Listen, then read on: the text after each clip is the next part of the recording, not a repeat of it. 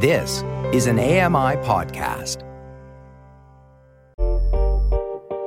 Hey, Dave Brown here. If you enjoy this podcast portion of our show, remember you can watch it live every day at 9 a.m. Eastern Time on AMI TV.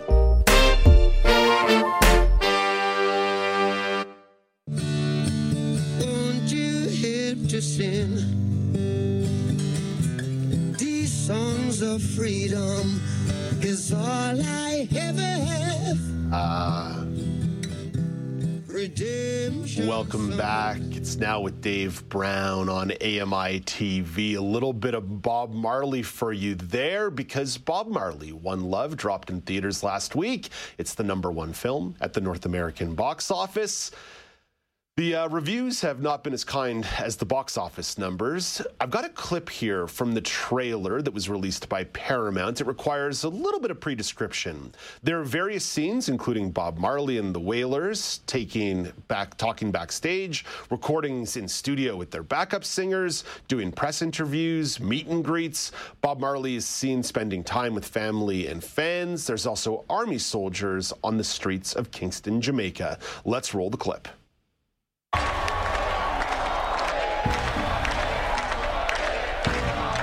How you want to start? From the beginning.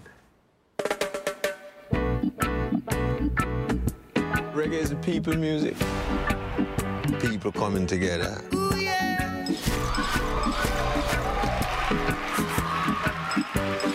You know you're a superstar. I'm a superstar.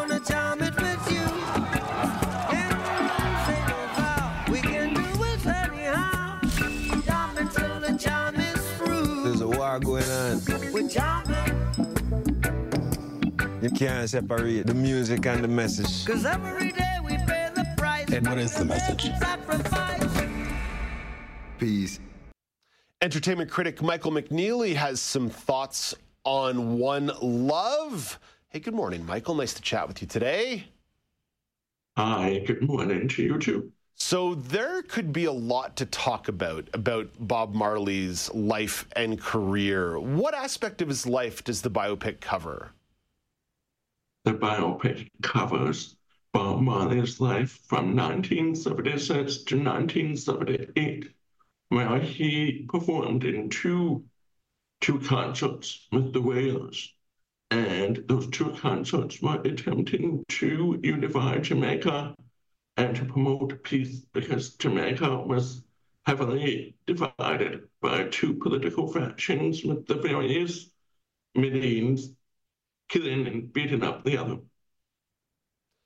Michael, as you took in this film, you ran into some accessibility issues. What happened? Well, this is an interesting one because it's an accessibility issue that I haven't faced before. With the captioning that I was watching in the theater, the Jamaican Patois was transcribed verbatim. So I had challenges understanding what was being said because the spelling was from the Jamaican way of speaking. So often I had to sound out the words to understand what they meant, and I wasn't able to keep up. So I think it will be good to watch this on home video where I can pause after each line that I'm not sure about and try and suss it out. I can see where that would really take you out of the storytelling and the film watching experience. What were your initial thoughts on the movie? I tried to keep up as best as I could, and I also reviewed the plot afterwards to make sure I didn't miss anything. Um, I feel like there's a disconnect between Bob Marley's songs and the reality that was not portrayed in the film.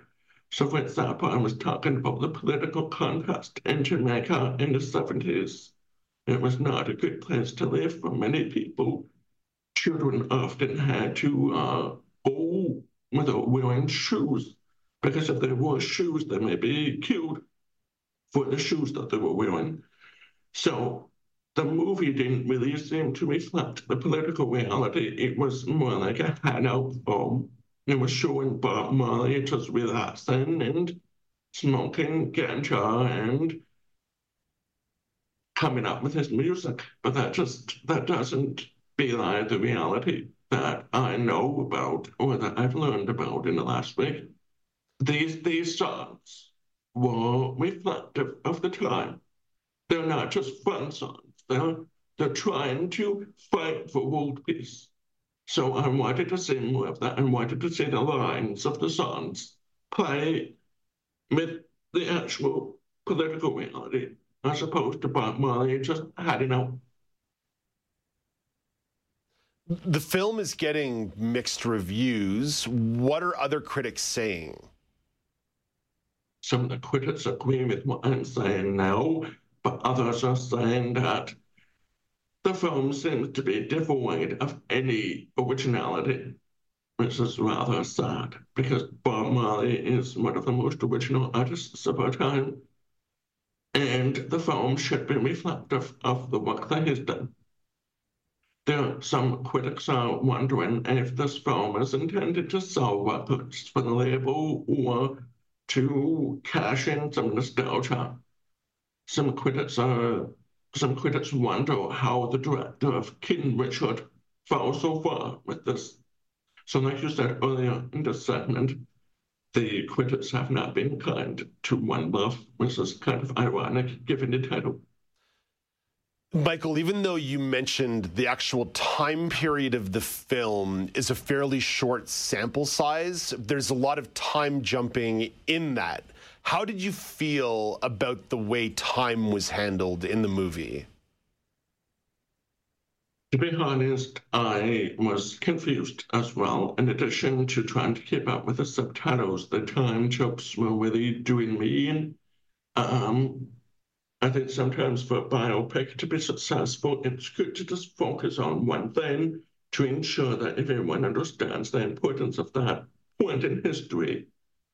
I do get why the film was trying to do flashbacks to Bob Marley's childhood, because they want to show how he, as a child, grew up to be the man that he ultimately was during the concerts. But I think you can still show that without doing a flashback. So, for example, if we were doing a biopic on me and we chose to focus on my appearances on Now with Dave Brown, I could still find ways to talk about my life through the appearances on Dave Brown without actually having to do a flashback. Mm. I think that would tell me that you're confident about the time period that you're depicting. And I really do think that they picked a good time period from 1976 to 1978. There were two concerts that made history. That's that's enough for a movie. Just leave it there. So that's that's one of my challenges. It's, it's like a student that's trying to write a paper, but he tries to put everything in the paper and the kitchen sink. So, along those lines, you and I have talked about this before. I believe it was in the context of the Elvis biopic a couple of years ago.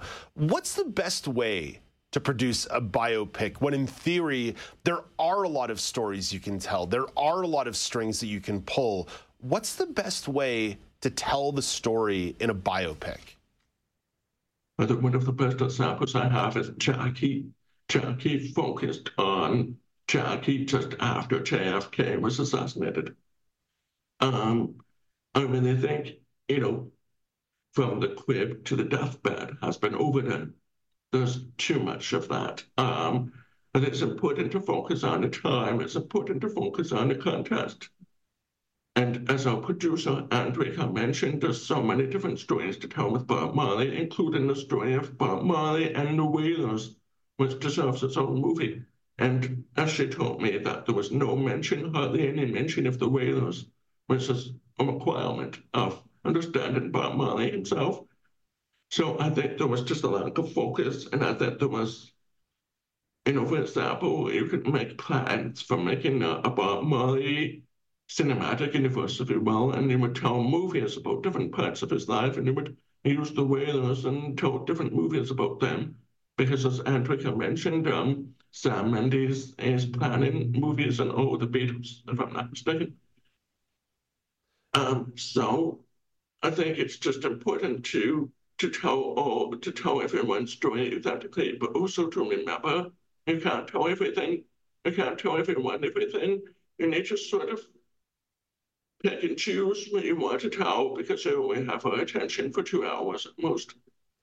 I'm a pretty smart guy. This dreadlock doesn't sound too difficult to untangle. I get the impression you do not recommend One Love.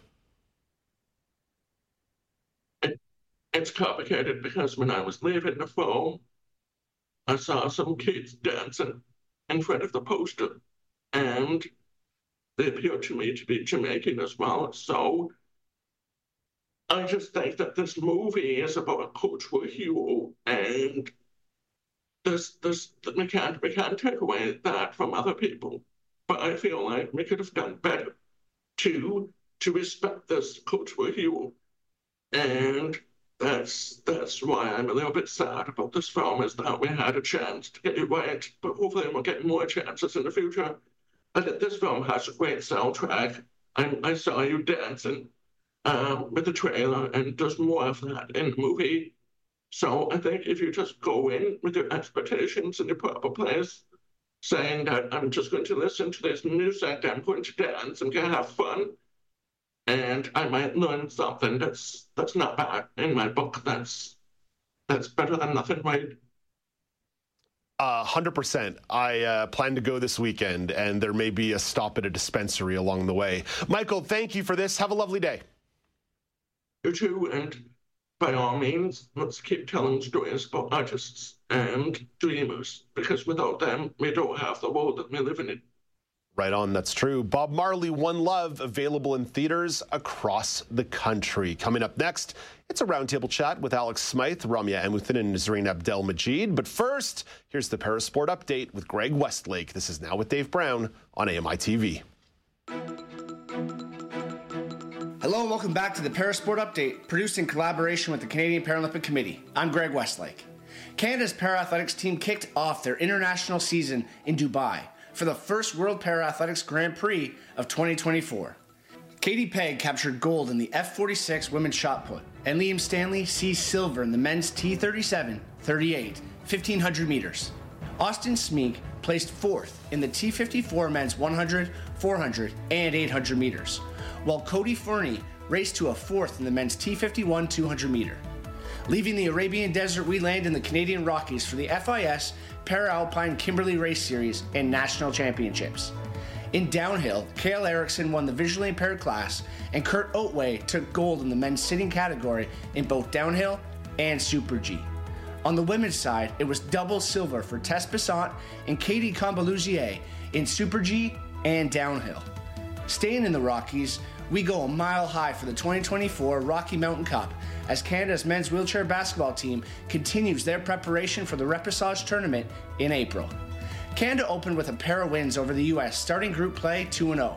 Check back next week to see how the team finished in Colorado Springs. And that's our time for this edition of the Parasport Update, presented by AMI Audio. Check back next week for more news from the world of adaptive sports.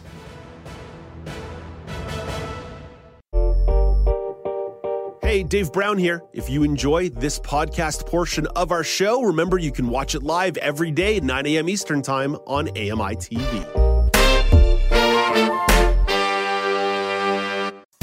Hi, I'm Ramya Amuthan. Join me weekly for AMI Audiobook Review, the podcast that explores new titles, introduces us to famous narrators, and updates what's hot at the Center for Equitable Library Access. Download episodes of AMI Audiobook Review from your favorite podcast provider.